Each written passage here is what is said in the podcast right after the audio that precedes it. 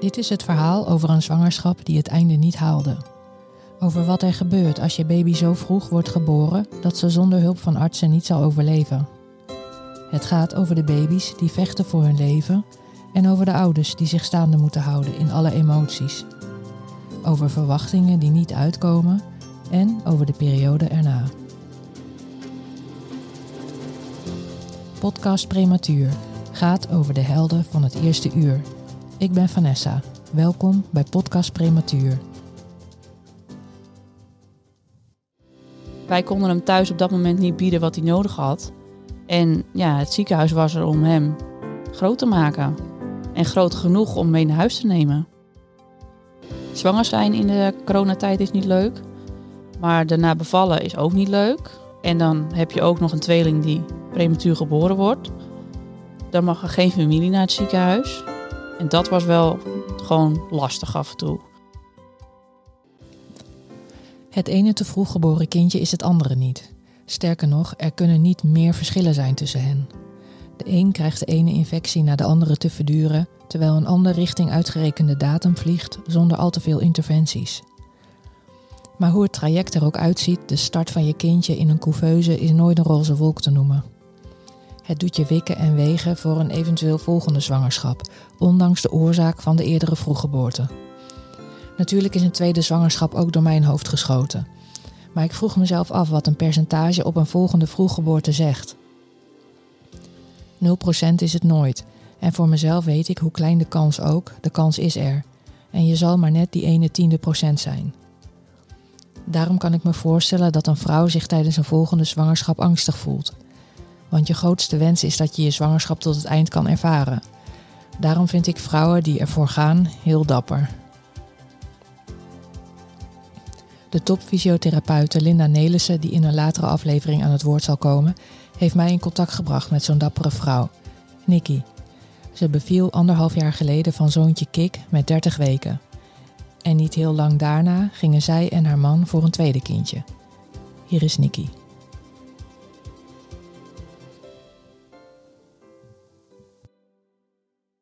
Hoe zag je leven eruit voordat je beviel van Kik?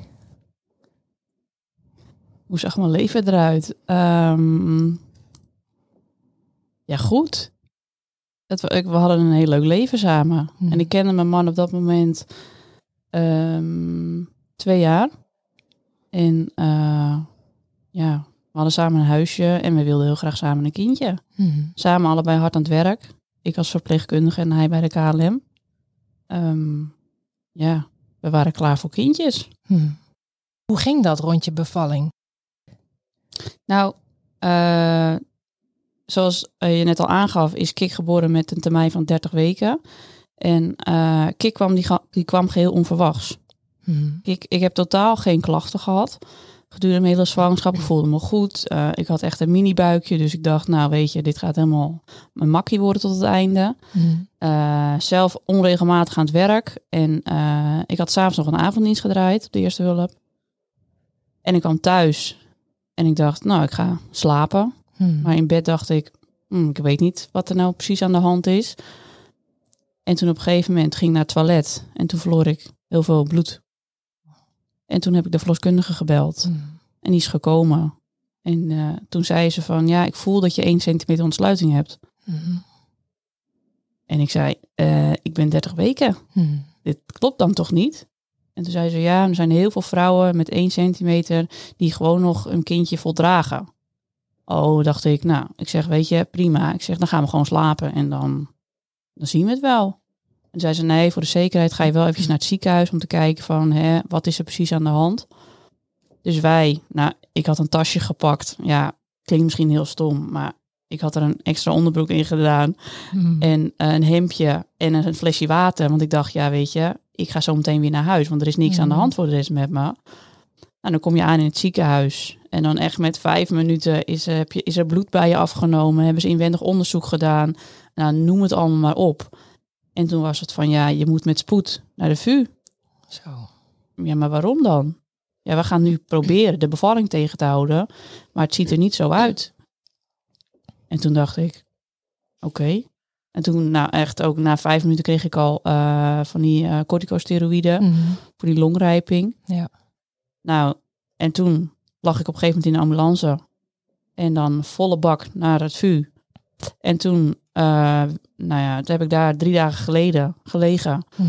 En ehm, toen hadden ze ook zoiets van, ja, weet je, want op de CTG, je zag helemaal niks. Je, zag helemaal geen W-activiteit bij mij. Ik voelde me goed. Dus ze hadden na drie dagen zoiets van, weet je, je gaat naar huis. Dat was vrijdagavond. Mhm. En eh, toen s'nachts kreeg ik heel veel pijn. En op een gegeven moment dacht ik, oké, weet je, je gaat nu maar eens gewoon een paracetamol vragen. Ja. Want dan gaat het misschien, kan je misschien nog even slapen. En dan ga je Mhm. morgenochtend lekker naar huis. Omdat dat hadden ze gezegd. Mhm. Nou, en toen op een gegeven moment, ik hield het niet meer. En toen zei een artsassistent van, weet je, we gaan één keertje inwendig kijken. En dan weten we ook een beetje of daar misschien toch iets aan de hand is. Nou ja, toen had ik vijf centimeter ontsluiting. Dus het waren weeën. Het waren weeën. Mhm. Maar ik had helemaal geen contractie, helemaal niks gewoon. Dus het voelde ook voor mij niet zo. Mhm. Dus ik heb mijn man gebeld en eh, nou, kom maar naar het ziekenhuis. Want dit gaat de dag worden. Ja, ze zeggen het, maar ik zeg ik geloof het niet. Dat ons kindje geboren gaat worden. Ja. Dus die is ook naar Amsterdam gekomen. En toen smiddags hadden we een hele mooie zoon. Die veel te vroeg kwam. Maar wel heel mooi was. Ja. Ja. Hey, en hoe ging, hoe ging de bevalling? Je hebt na- natuurlijk bij je bevallen. Ik ben natuurlijk bevallen. En mocht je hem toen op je of bij je? Eh, ik heb eh, eh, ja, ik heb hem heel even op me gehad. Maar zoals het met prematuurtjes gaat, worden ze gelijk nagekeken door de kinderarts. Mhm. En eh, mijn man ging daar mee. Ging naar- mee naar de neonatoloog en dat soort dingen allemaal. Mhm. En mijn man kwam terug en die zei van, hoe gaat het met jou? Nou, ik zeg, ik voel me eigenlijk niet zo heel erg lekker. En toen zei hij, wat is er dan? Ja, ik zeg, ik heb het idee dat ik best wel veel bloed aan het verliezen ben. Maar ik zeg, volgens hun is dat allemaal niet zo. Nou, toen keek hij en toen schrok hij best wel. Dus toen heeft hij op het belletje gedrukt. En toen bleek ik een fluxus te hebben. Oeps. Dus toen heb ik twee, ruim twee liter verloren. Dus wat toen ben ik met spoed naar de operatiekamer gegaan. Dus ik heb dat hele begin heb ik helemaal niet meegemaakt. Dus Brent is bij eh, Kik gebleven. Mhm. En ja, ik ben onder, onder, narcose geraakt. En eh nou, twee uurtjes of zo kon ik eindelijk naar Kik. Zo. Ja.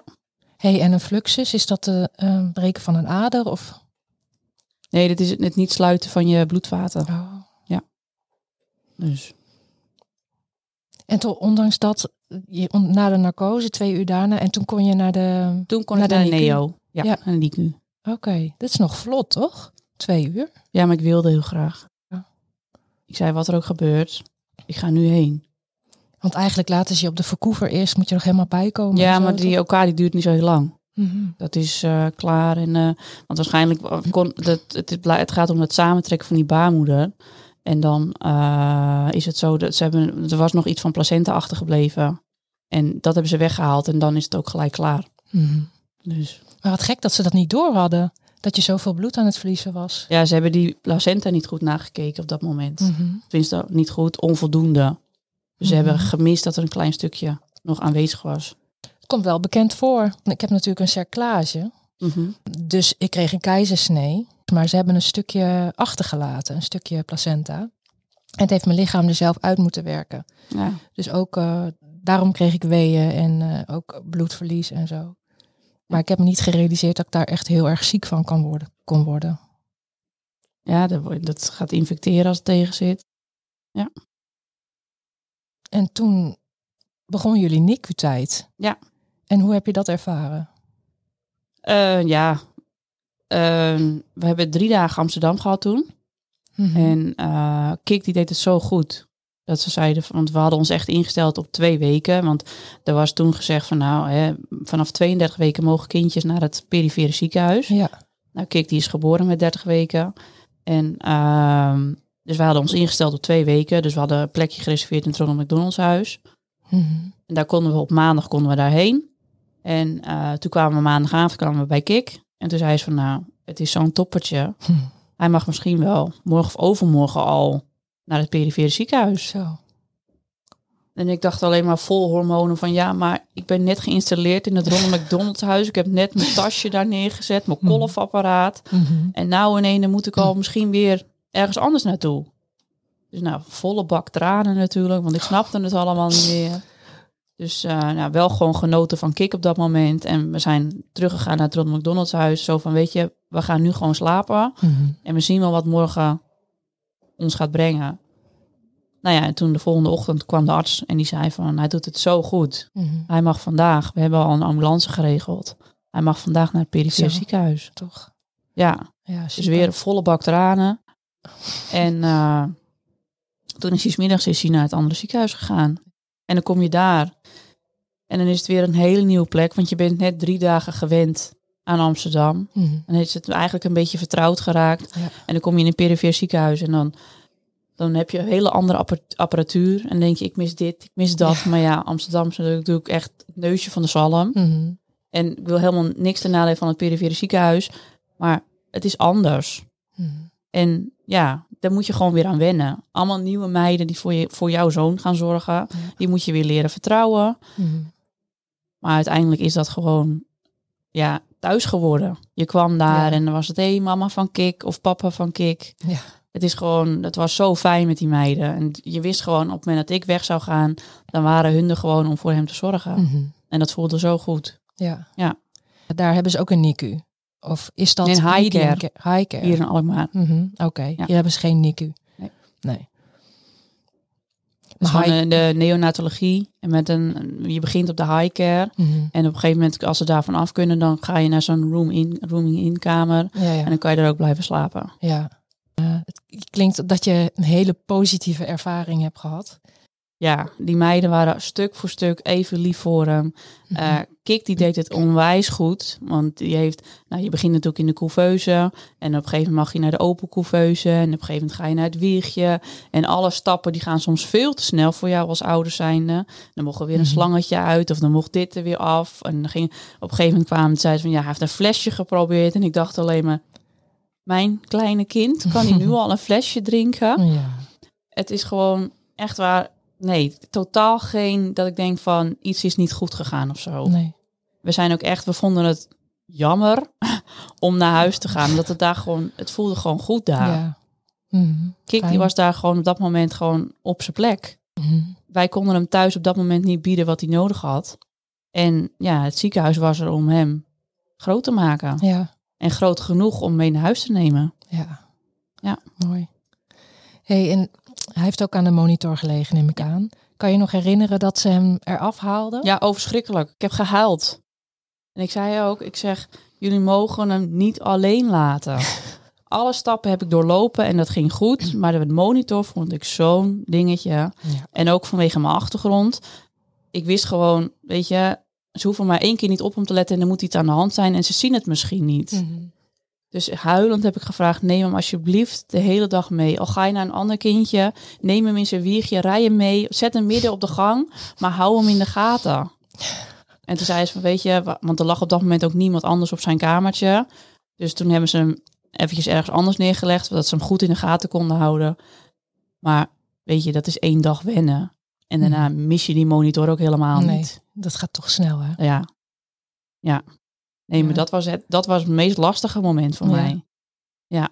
Kon je vrienden, familie een beetje in je bubbel betrekken? Was daar begrip voor?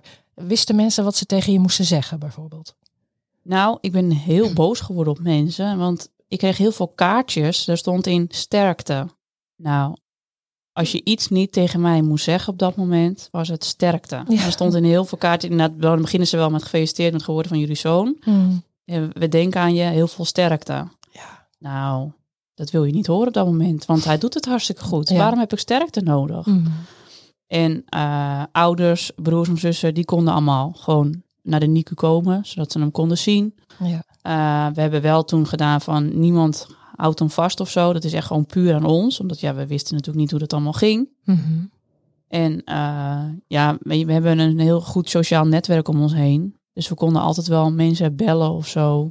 Mhm. En uh, ja, nee, we hebben wel gewoon echt dingen kunnen delen met ze. En ook gewoon heel veel foto's maken. Ook voor jezelf natuurlijk. Dat je thuis bent en dat je dan kijkt van oké, okay, Mhm. dit hebben we gedaan vandaag of dat hebben we gedaan. Hm. Nou ja, en ja, ik weet niet of ik het echt een bubbel kon noemen. Want Kik die lag in het ziekenhuis, maar we waren ook bezig met een huis verbouwen. Ook nog. Ja. We hebben in die tijd dat Kik in het ziekenhuis lag, hebben we een heel huis van boven naar beneden gestript en weer opgebouwd. Zo. Dus ja, je, je was ook wel met andere dingen bezig. Ik denk dat je alleen maar, als je puur bezig alleen maar bent met je kind, Ja. dat je echt in een bubbel zit. ja. En Jullie hadden hadden- geen rekening gehouden met zo'n vroeg geboorte, zeg maar. Nee, helemaal niet. Het huis was nog niet klaar. Nee, we hadden net twee weken sleutel. Ja, Daarom. ook dat nog. Ja, Dus je kon eigenlijk je zinnen verzetten. ja. Als je dan thuis was. Nou ja, mijn man die was aan het klussen in het nieuwe huis. Mhm. En ik was het oude huis aan het inpakken, want we moesten daar ook uit. Dus ik heb geen, geen zes, zes kraamweken gehad, zeg maar. Nee. Het was gewoon bam, volle bak, vol gas. Mhm. Maar ja, ik denk dat het ook wel... Ja, ik denk dat het, wij het type mens zijn die dat dan ook op dat moment gewoon doen. Ja, Niet te veel nadenken, je doet het gewoon. ja, Want je wilt gewoon zo meteen op het moment dat er een tijd komt dat Kik naar huis mag, ja. dan wil je gewoon dat er een huis is voor hem. Dat hij een eigen kamer heeft ja. met een bedje. Mhm. Dat wil je. ja. En dan, ga, dan maakt niet uit wat voor hobbels je allemaal moet overgaan, zeg maar. Mhm. Maar je doet het gewoon. En denk je dat je daar later nog last van hebt gehad? Dat je het idee hebt van heb ik wel genoeg stilgestaan bij wat er eigenlijk is gebeurd? Of Eh, natuurlijk denk je ook wel over dingen na. En eh, ja, hoe hebben we het nou allemaal gedaan? Want als ik dan, als ik keek in mijn nieuwe huis, dan dacht ik echt, "Ah, echt, het is allemaal zo mooi. En er zaten plintjes op de, op de grond, weet je wat? Ik dacht van, nou, dat had ik helemaal niet verwacht dat het er allemaal zou zijn. Maar alles was gewoon af. En ja, dan, dan denk je wel eens van, hoe, he- hoe hebben we dit allemaal kunnen doen? Mhm. Ik ging alle dagen en mijn man ook uiteraard. Maar ik ging meerdere momenten naar het ziekenhuis. Ja. Mijn man dan één of twee keer op een dag. Want ja, weet je, je wil er ook voor hem zijn. Ondertussen ging alles maar gewoon door. ja, En dat denk ik wel. Je, je kan natuurlijk, je kan nog slapen s'nachts. Mhm. Als je je kindje niet thuis Ja. hebt. En ik denk dat dat ook heel erg scheelt. ja. Dat je gewoon uren kan maken s'nachts. In plaats van dat je om de drie uur, moet voeden. ja, of kolven. Mhm. Dus Ja. Ik denk dat dat ook wel heeft geholpen. hoor. Dat je gewoon gelijk gewoon goede, goede rust kan pakken. Mhm. Ook al ben je natuurlijk bezig met kik en staat je telefoon op het, op het hoogste volume. Ja. Want als het ziekenhuis belt, dat je gelijk in je auto kan Mhm. stappen. Maar dat is gelukkig allemaal nooit gebeurd. Niet gebeurd. Nee. Op een gegeven moment besloten jij en je man om voor een tweede kindje te gaan. Ja. Ehm, vond je het een moeilijke beslissing? Heb je nog iets van een vooronderzoek laten doen? Nee, want we hebben wel, eh, dat Kik geboren was, daar hebben ze allemaal onderzoek gedaan. Ook naar de placenta over dingen konden zijn waardoor Kik eerder geboren was. Maar ze hebben niks kunnen vinden. Nee. En toen heb ik het ook een beetje losgelaten van, weet je, het had gewoon zo moeten zijn. In het begin denk je wel van, oké, mijn lichaam faalt. Mhm. Maar ja, het heeft gewoon zo moeten zijn dat hij eerder op de wereld kwam. Ehm, en toen op een gegeven moment hadden we zoiets van, weet je, hoe mooi is het niet dat als het goed gaat met Kik, Mhm. dat we Kik een broertje of zusje kunnen geven. Nou ja, en dan ga je bedenken van, ja, wanneer wil je het? Of wil je het überhaupt niet? Maar het was met Kik allemaal zo goed gegaan. En het was zo'n, en het is het nog steeds, het is zo'n blij mannetje. Dat we gewoon zoiets hadden van, we hebben dat overleefd Mhm. we gaan er gewoon voor. Want er is natuurlijk een kans dat als je eenmaal een prematuurtje hebt gekregen, dat je volgende zwangerschap ook iemand, je kindje te vroeg geboren kan worden. Maar we hadden zoiets van, weet je, we gaan het wel zien. Mhm. Nou ja, en dan op een gegeven moment is het zover en blijkt je zwanger te zijn. En dat was, ja, voor vele mensen was het heel snel na Kik. Mhm. Want hoeveel maanden was het eh, na zijn geboorte? Ehm, Kik, die was, het was vijf maanden na de geboorte van Kik, dus Kik was gecorrigeerd drie maanden. Zo. Ja. Toen was ik zwanger. En Omdat Kik te vroeg geboren was, eh, kan je niet meer bij je eigen verloskundige terecht. Dan Nee, moet je onder- ja, ga je naar een gynaecoloog. Dus we moesten een aantal weken wachten totdat we bij de gynaecoloog terecht konden. Mhm. En dan heb je eindelijk die dag dat je die eerste echo mag gaan krijgen. En dan eh, ben je zwanger. Niet van één baby, maar van twee baby's. Twee baby's. Ja. En ik dacht zelf echt, oh jee, ik zie veel meer als dat ik bij Kik zag op de echo. Ik dacht namelijk zelf dat het er vier waren. Maar eh, het, zijn, het waren er twee. Ja, En je had het zelf al een beetje aangevoeld, hè? ja ik heb heel erg eh, dat, ik zo, dat ik op een gegeven moment een positieve test thuis had. Toen zei ik tegen mijn man, ik weet het niet, maar mijn gevoel zegt dat het er meer zijn. Dat het er twee zijn. Nou, nee, dat kan niet. Doe even normaal. Ja, ik zeg, ik weet het niet, maar mijn gevoel zegt dat ook omdat mijn buik gewoon sneller groeide. En natuurlijk, bij een tweede zwangerschap is het natuurlijk allemaal dat het sneller gaat. En na Kik was het natuurlijk mega snel dat ik weer in verwachting was. Mhm. Maar ik dacht wel van, iets in mij zegt dat het er meer zijn. Ja. Nou ja, het was zo. ja. Ja. En toen naar de echo en dan, nou, dan ga je naar huis. Ben je Maar- een half uur in shock. Ik wil zeggen, En dan denk je echt, oké, waarom wij? En we zaten in de auto en we zaten achterom te kijken. En we dachten alleen plek. maar, gaat dit passen in de auto? Ik zit nog in een kinderwagen. Straks nog een, een tweeling kinderwagen. Hoe ga je dit allemaal doen? mhm. Dus je bent een half uur denk je echt van, oh nee. Mhm. Maar daarna, het is toch een geschenk. Het is toch Absoluut. een geschenk dat dit ons gegeven is. Mhm. Maar we hadden wel ook zoiets van, want we wilden eigenlijk nog een paar weken wachten om het familie te vertellen. Maar we hadden wel zoiets van, nee, dit kan je niet voor jezelf houden. Dus dit, we zijn wel gelijk diezelfde dag zijn we naar de ouders toe gegaan. Oh ja. Ja.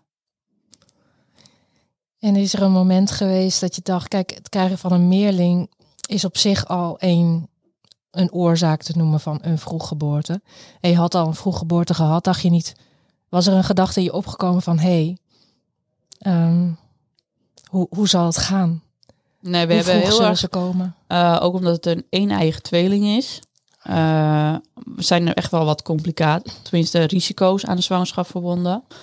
En eh, ze zeiden ook van, ja, Kik die was vroeg, maar we, je moet je maar kijken hoe ver je nu komt. Dus je staat echt onder hele strenge controle. En ja, we hebben gewoon gezegd, als we eerst maar de verjaardag van Kik halen. Want ja, het klinkt misschien echt alsof, alsof, alsof het onwerkelijk is. Maar ik was dezelfde datum uitgerekend als dat ik met Kik uitgerekend was. Ja joh. Ja. Dus we hadden zoiets van, als we de verjaardag van Kik halen, Mhm. dan hebben we in ieder geval die 30 weken weer bereikt. Mhm. En daarna is iedere dag gewoon een feestje. Mhm. En zo hebben we het ook echt ervaren. Weet je, we gingen gewoon per week op een gegeven moment kijken. En toen hadden we Kikse verjaardag. Nou ja, tijden van corona. Je kan zijn verjaardag niet vieren. Dus gewoon alleen maar met ouders hebben we zijn verjaardag gevierd. En toen daarna was voor ons gewoon alle dagen een feestje. S ochtends zeiden van nou, we hebben weer een dag Mhm. overleefd. En zo konden we negen dagen verder komen. Negen dagen. Ja, en toen kwam de tweeling. Zo, Onverwachts. ook weer. Ja. En op dezelfde manier als met Kik? Of Nee, ging het iets anders? nee eh, want ik, doordat ik onder strenge controle stond, had ik echt een paar dagen daarvoor nog eh, controle bij de gynaecoloog gehad. Alles zag er prima uit. En nu op een gegeven moment dacht ik van, ik weet het niet. Nou Mhm. ja, zo nuchter als ik ben, zal ik wel bellen. Nou, weet je, oké, we gaan uiteindelijk toch maar even bellen. Mhm. Nou, ik belde volgens mij drie uur, half vier naar het ziekenhuis. Ja, we hebben de poli tot half vijf, maar je mag aansluiten. Dus kom dan maar. Mhm. Nou ja, oké, half vijf was ik in het ziekenhuis. Half zeven lag ik in de ambulance met één centimeter ontsluiting. Zo. En half tien had ik twee zoons. Jee, snel Ja. hè? Ja. En ook natuurlijk bevallen. Natuurlijk bevallen. Mhm. Ja. Dus dat is mega snel gegaan. Mhm.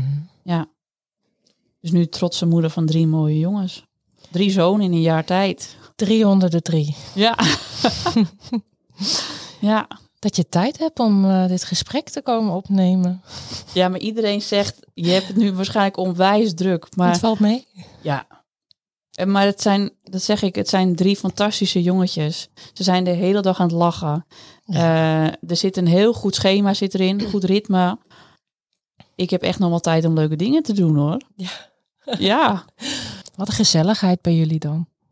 gezellige drukte af en toe. Ja. Maar dat betekent ook dat je midden in de corona bent bevallen. Ja. Zwanger schijn- zijn in de coronatijd is niet leuk. Nee. Maar daarna bevallen is ook niet leuk. En dan heb je ook nog een tweeling die prematuur geboren wordt. Mhm. Dan mag er geen familie naar het ziekenhuis. Nee. En dat was wel gewoon lastig af en toe. Weet je, Mhm. want die jongens hebben vijf weken in het ziekenhuis gelegen. Vijf weken lang moeten opa's en oma's en ooms en tantes doen met foto's en filmpjes. Tja. En dat is niet leuk. Nee. Dat is niet leuk voor jezelf, maar Nee. ook niet voor hun. Mhm. Want hoe, hoe graag wil je niet een klein kind vasthouden? En mochten jullie wel allebei tegelijk Ja. op de NICU? Dat mag Ja. wel. Dus niet alleen één ouder. Nee, gelukkig niet. Mhm. Dus en de- dat is denk ik ook wel een ja, ja, ik weet een voordeel, ik weet niet precies hoe ik het wil noemen. Maar ehm, doordat familie en vrienden al wisten hoe het was om op een NICU te liggen Mhm. met een premature kindje. En dus bij Kikse zwangerschap al die slangetjes en alles hadden gezien dat ze daar waren, was het voor hun nu wel makkelijker om het eh, een ja, om, een, om het een plekje te geven of zo. Of dat ze wisten van oké, die tweeling ligt nu daar. Mhm. eh, dat heb je daar allemaal, dat heb je daar allemaal. Er zal nu wel dit gebeuren, dat gebeuren. Mhm. Want ik denk dat op het moment dat je voor het eerst ouder wordt van een prematuur kindje en je kan daar niet je ouders naartoe halen of je broers of zussen of dierbaren, Mhm. dan heb je denk ik als dierbare heel lastig hoor. Dat je niet echt live daar kan kijken. Mhm. Want wat we toen ervaren hebben met Kik is dat die meiden daar ook gewoon familie allemaal dingen ging uitleggen als ze hun vragen hadden. Mhm. En dat Ja. was nu allemaal gewoon dat we dingetjes waren bekend. Hoe zou ik dat hebben ervaren als mijn moeder er niet bij mocht? Ja, dan wordt je bubbel heel klein. hè.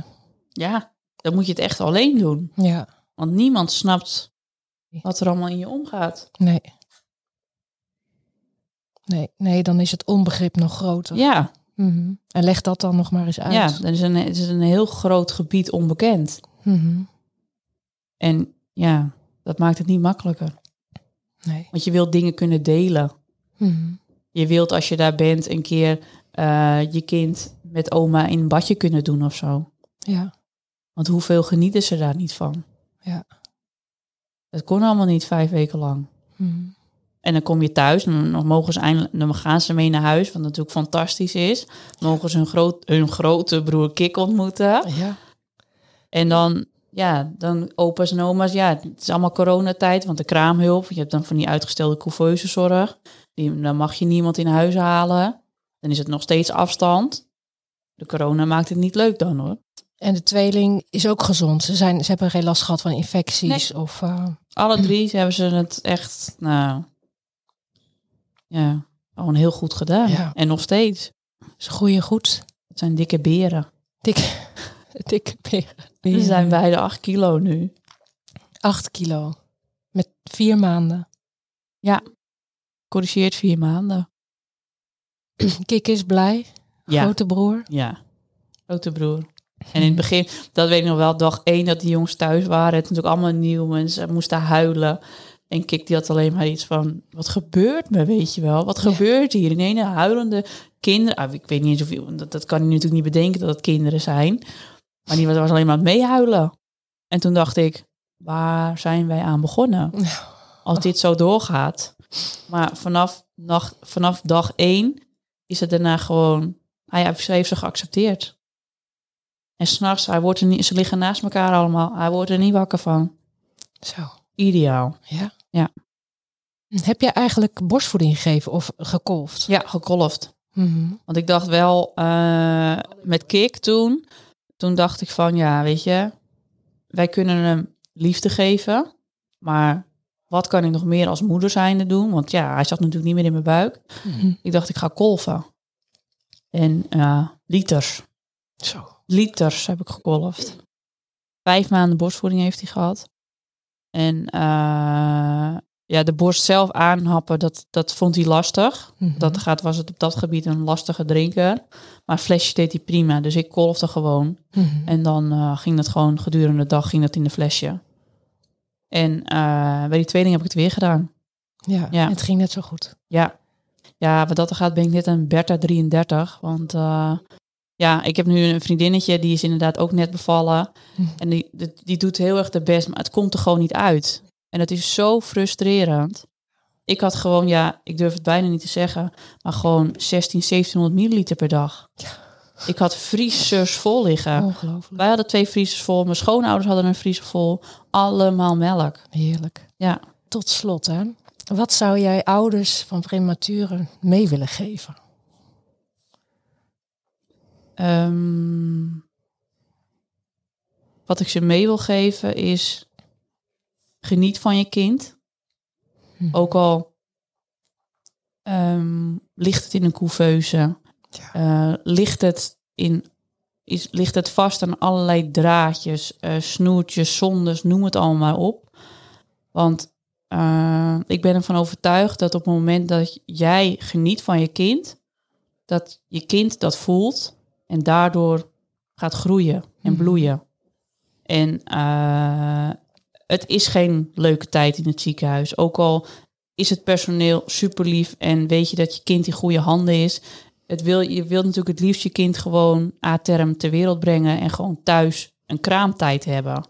Mhm. Die heb je niet als premature moeder. Nee. Ehm, heb ik het gemist, die kraamtijd? Ik denk dat dit gewoon zo had moeten zijn bij mij. Mhm. Tenminste bij ons, laat ik het zo zeggen. Uh, dus geniet van je kind. Ook al gaat het anders als anders. Uh, en zoek contact met mensen die ook uh, premature ja, kennissen hebben of dat soort dingen. Dat je erover Mhm. kan praten. Ja. Uh, wij hadden gewoon een heel goed sociaal netwerk, maar ik kan me heel goed indenken dat op het moment dat je dat niet hebt, dat je gewoon wilt weten hoe hebben andere mensen dit ervaren. Mhm. Ja. Absoluut. En praat. Praat met je man, praat met je vrouw. Mhm. Want samen moet je dit doen. Je kan dit niet alleen doen. Mhm.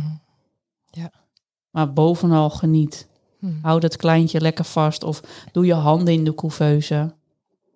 Maar zo'n kleintje heeft je nodig.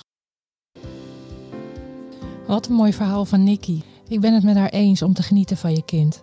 Probeer elke dag te zien wat er goed gaat. Een arts komt om de hoek kijken als het niet zo goed gaat. Dan lijkt er soms de aandacht naartoe te gaan. Maar gelukkig zijn de verpleegkundigen er die je wijzen op de goede dingen. Zoals een lieve glimlach van je kindje, een goede plasluier, een goed zuurstofgehalte of noem maar iets op. Een van de dingen die ik vaker van ouders hoor en zelf heb ervaren is de fixatie op de monitor. Je brengt zoveel uren door naast de couveuse van je kindje dat je vanzelf de monitor leert lezen. Dan zou je bijna vergeten dat je kindje ernaast ligt in de couveuse. Vergeet niet dat je aan je kindje het beste kan zien of het wel of niet goed gaat. Nikki noemde ook het gevoel dat ze gefaald had in zwanger zijn. Ik had daar zelf ook veel last van en het stond me best een tijdje in de weg om te genieten van mijn kind. Helaas lopen heel veel moeders van prematuren hiermee rond. En het is eigenlijk zeggen tegen jezelf dat je alles perfect moet doen. Maar dan leg je de lat wel heel hoog. Je kan gewoon niet alles perfect doen. En we hebben ook geen controle over ons lichaam. Hadden we dat maar, dan zouden heel veel ziektes, pijn en ellende voorkomen kunnen worden. Wat mij heeft geholpen is te stoppen met zoeken naar iets wat ik verkeerd zou hebben gedaan en te accepteren hoe de situatie nu is. Podcast Prematuur over de helden van het eerste uur. Gemaakt door mij, mama van zo'n held. Leuk dat je hebt geluisterd naar deze podcast. Ik weet niet of je zelf moeder of vader bent van een prematuur of op een andere manier betrokken bent, maar heb je iets aan deze aflevering gehad, iets geleerd, iets herkend en denk je dat anderen het ook waardevol zullen vinden? Dan zou ik het heel erg waarderen als je het zou willen delen op social media, op Instagram, Facebook of LinkedIn, door een screenshot te maken van je telefoonscherm en ons daarin te taggen. Werk je op een Apple-telefoon, dan kan je natuurlijk ook een review achterlaten. Alvast bedankt en ik hoop dat je volgende week weer luistert naar een nieuwe aflevering van Podcast Prematuur.